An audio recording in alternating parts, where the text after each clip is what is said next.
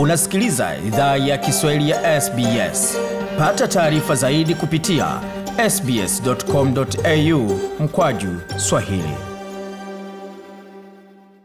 Karibuni tena katika makala ya idhaa ya Kiswahili ya SBS. Ukuwa na migode migerano, tukuleta makala kutoka studio zetu za SBS na mtandaoni anaoni ambao ni sbs.com.au mkwaju swahili. Vilevile wazapata makala haya kwenye ukurasa wetu wa Facebook, facebook.com mkwaju SBS Swahili, pamoja na kama una pendekezo yoyote lile ama makala ungependa kujua zaidi kuhusu, tuandikie kwa barua pepe anaoni ambao ni swahili.program@sbs.com.au. Kwa sasa Tugeuze mtazamo, tuelekee katika swala zima la kuondolewa kwa vizuizi vya uviko 19 ama COVID-19 ukipenda, ambako maisha yanaanza kuwa ni kama ilivyokuwa kabla ya vizuizi kuwekwa, lakini kuna baadhi ya watu ambao maisha yao hayatakuwa yalivyokuwa kabla, sababu ya hasara ambazo wamepata kupitia COVID-19. Nazungumzia wafanyabiashara wengi ambao walikuwa ni wafanyabiashara wadogo, lakini ambao wana biashara zilizokuwa zinavuma kabisa. Katika makala tunazungumza na Bwana Tony Shehemi ambaye ni nyota wa zamani wa mchezo wa raga nchini Kenya na alicheza hapa nchini Australia pia, lakini baada ya kustaafu akaamua kufanya biashara ya kuweza kusaidia watu kutunisha misuli kidogo na wengine kuwarejeshea afya kwa upande wa mazoezi.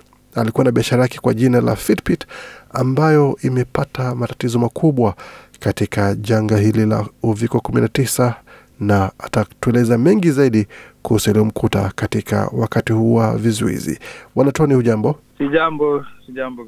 Nam, karibu katika makala ya idhaa Kiswahili ya SBS. Pengine ungetueleza kabla ya vizuizi kuwekwa na serikali ya Victoria, hali yako kibiashara ilikuwaje? Uh, biashara ilikuwa nzuri, biashara ilikuwa inaendelea vizuri, watu walikuwa wanaweza kukuja zoezi uh, ina maisha ya watu ilikuwa tu sawa. Na kawaida mida ya kazi ilikuwa ni saa ngapi, na ni wateja wa kiasi gani ulikuwa unapata? Nikusema kwamba tunaona kuna wengi ambao wanakuwaga na umati mkubwa sana wa watu. Biashara yako ilikuwa ni hivyo pia, ama ilikuwa ni watu fulani ambao ulikuwa una, unalenga zaidi katika biashara yako? Yeah, so 6 am kulikuwa na group ya um, walikuwa wanajitokeza kufanya morning classes um, alafu kulikuwa na daytime so kama 9 9 9:30 kulikuwa na um, ilikuwa inaitwa moms and bubs so wamama wenye wamedrop watoto shuleni so wako na wale wadogo wao wanakuja wanaweka pram, pram na watoto hapo wana train. Alafu jioni nilikuwa na um, team ya raga yenye nilikuwa na fanyisha uh, strength and conditioning Nikusema kazi ilikuwa inanoga kabisa. Eh, ilikuwa ina, ilikuwa inaanza kuelekea sasa the following uh, so the following year kulikuwa na um, team zingine zilikuwa zimeanza ku, kujitokeza wakitaka strength and conditioning Pengine ungeeleza wasikilizaji wetu umuhimu wa hiyo strength and conditioning ambayo ni, ni kuongeza nguvu mwilini. Umu- Umuhimu wake ni nini kwa wachezaji ama kwa watu kawaida? Yeah, so umuhimu wa strength and conditioning kwa watu kwa wachezaji ina, ina, inakusaidia ukuwe na uweze kusustain a whole season ambayo saa zingine ni kama six months. So ina- inakuwezesha kusustain a whole season uh, bila kupata majiraha kuweza kusustain a whole game vitu kama hizo. Na kwa watu kawaida so kuna wale kawaida tu nyumbani wako na makazi kama gardening wanafanya so vitu kama hizo zinaweza wasaidia. So hiyo nalenga watu uh, older kama maybe 50 year olds and up. So kazi yao ni tu kidogo kidogo walikuwa wanaweza kuja gym wanafanya some types of workouts that mimic um, wakiwa nyumbani wanafanya kazi vidogo vidogo. So yeah ilikuwa ina hiyo ndo ina uh, kazi ya hiyo strength and conditioning. Na hali ikawaje baada ya tangazo kwamba kazi zote, biashara zote ndogo ndogo zifungwe, isipokuwa kama ni biashara muhimu kama maduka ya, ya vyakula, masoko ya vyakula nikimaanisha, na zingine kama hizo, ulijipata katika hali gani?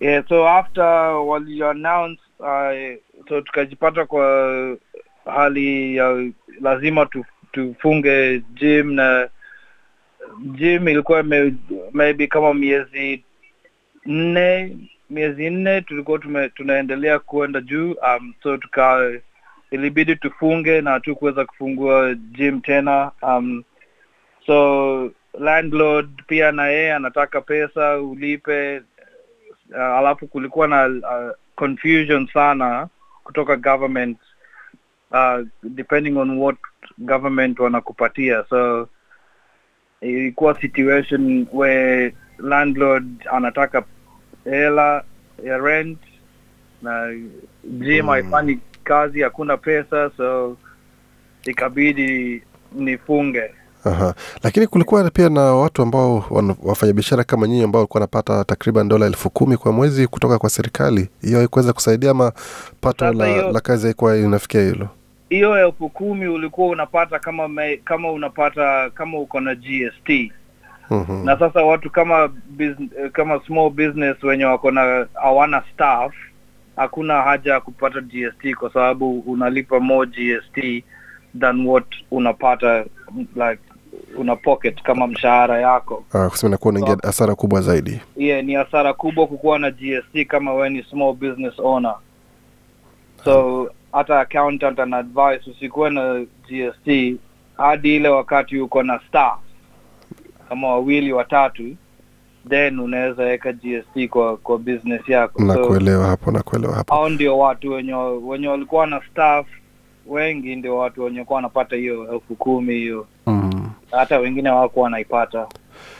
Nam, na kuendelea mbele sasa, ikawaje sasa baada ya muda mrefu sasa wa kuwa bila wateja, kulikuwa na mbinu nyingine ya kuweza kuendelea kuwahudumia wateja wako, kama tumeona wengine wanaingia mtandaoni kupitia Zoom na vingine kama hivyo, ama kazi zako ni tofauti kidogo na zingine? yeah, kuna kulikuwa na hiyo um, ulikuwa unaweza kuweka in- zoom na wateja lakini sasa unajua with personal training inakuwa a little bit hard kwa sababu um, watu wana watu wanategemea kama uko na platform ya kuwezesha kufanya hizo zoom ni watu wenye walikuwa na business kubwa kubwa peke yake ndo walikuwa wana wanaendelea kwa sababu watu wa, wa small business kukuwa na zoom alafu kuna hiyo constant um, check in yenye unafanya so mi nilipata hiyo eh, kama task kubwa Mm, kwa usumbufu mkubwa sana. Yeah ilikuwa usumbufu mkubwa kwa sababu you know check haikuwa you know um, very effective. Um, unajua kama mtu anaenda kama unafanya personal training kwa gym at least kuna hiyo accountability. Haukukuja leo kwa nini haukukuja but ile ukipatia mtu program afanye kwa nyumba anaweza kuwa hajafanya alafu apati results alafu ana blame you know, gym kwa sababu ama ana blame program umempatia haifanyi so anaenda kwa watu wengine.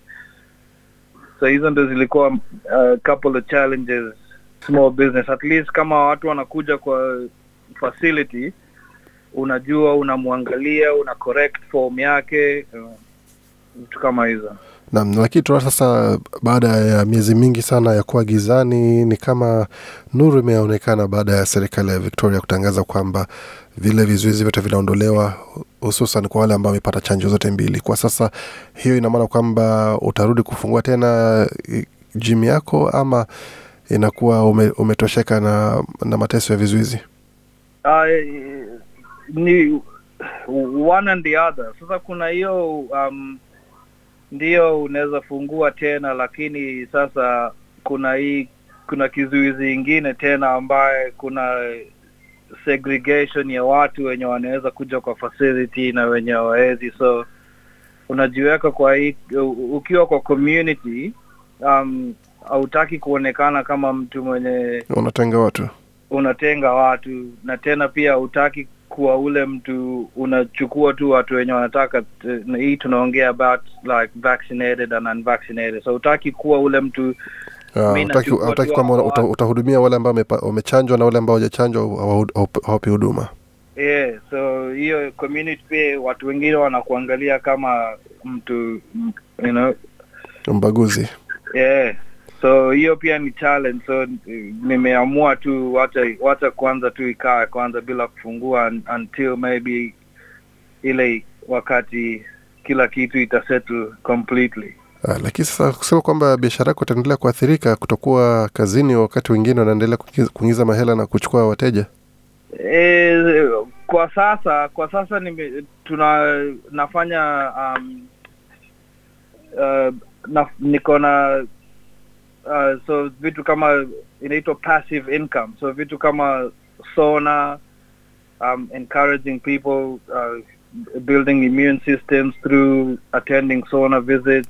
Mm. Nafanya- kwa, kwa, kuna, mbi- kuna mbinu zingine mbadala za kuingiza hela yeah, kuna kuna yeah nafanya body composition um so a couple of places wanataka watu wafanye body composition na um may- ma- madaktari pia wanatuma watu wanasema nataka nataka ufanye body composition enda pale. So niko na vitu kama hizo nimefungua hapo. So Mm. hiyo hiyo ni kama like passive income yenye si need kukuwa hapo. Ah, vizuri kabisa. Na pengine Yeah. kabla tumalize ni mafunzo gani ambayo umechukua kutoka janga hili na vizuizi vya uviko kumi na tisa? Ni kipi ambacho umejifunza ambacho kuendelea mbele katika siku za usoni kitaweza kusaidia kuweza kujenga biashara inayostahimili majaribu na matatizo na mawimbi mengine ambayo yataweza kuja katika siku za mbele?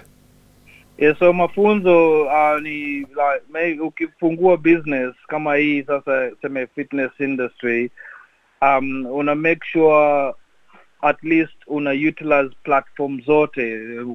Nikiongea juu ya platform naongea juu ya um, online naongea juu ya like apps um, alafu pia unaangalia broad perspective of unaweza fanya nini inside hii industry ama inside hiyo industry uko nayo. Seme kama uko na duka si unauza tu vitu kwa duka una make sure pia unauza vitu online. So wakifunga duka at least watu bado wanaweza nunua vitu kutoka online. So just um, mafunzo ni kukuwa na broader perspective of what you can and can't do in your business.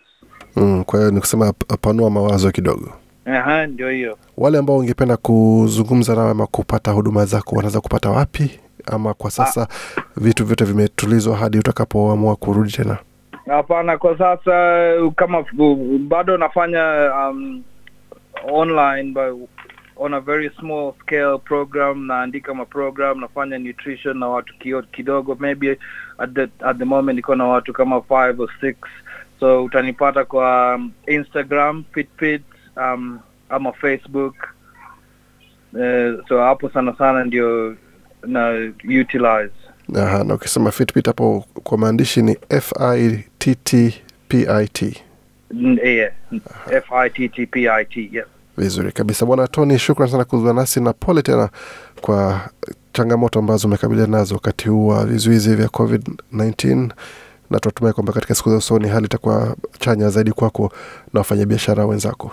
Asante sana bwana tony shehemi hapo ambaye alikuwa ni mchezaji raga wa kimataifa wa kenya pamoja na hapa nchini australia alichezea vilabu kadhaa na baada ya kustafu akaingia katika kazi za kuweza kuwafunza watu namna ya kuwa na mili mizuri pamoja na afya nzuri kupitia mazoezi. Hapo amezungumzia changamoto alizokabiliana nazo na zilizomkabili wakati huu wa janga la uviko 19 pamoja na vizuizi vya kuweza kudhibiti usambaji wa magonjwa ya uviko 19 mengi zaidi kuhusiana na yale ambayo umesikia uzapata kwenye tovuti yetu anwani ambayo ni sbs.com.au mkwaju swahili. Waendelea kusikia idhaa kiswahili ya sbs.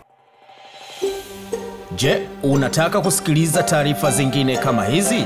Sikiliza zilizorekodiwa kwenye Apple, Google, Spotify au popote pale unapozipata.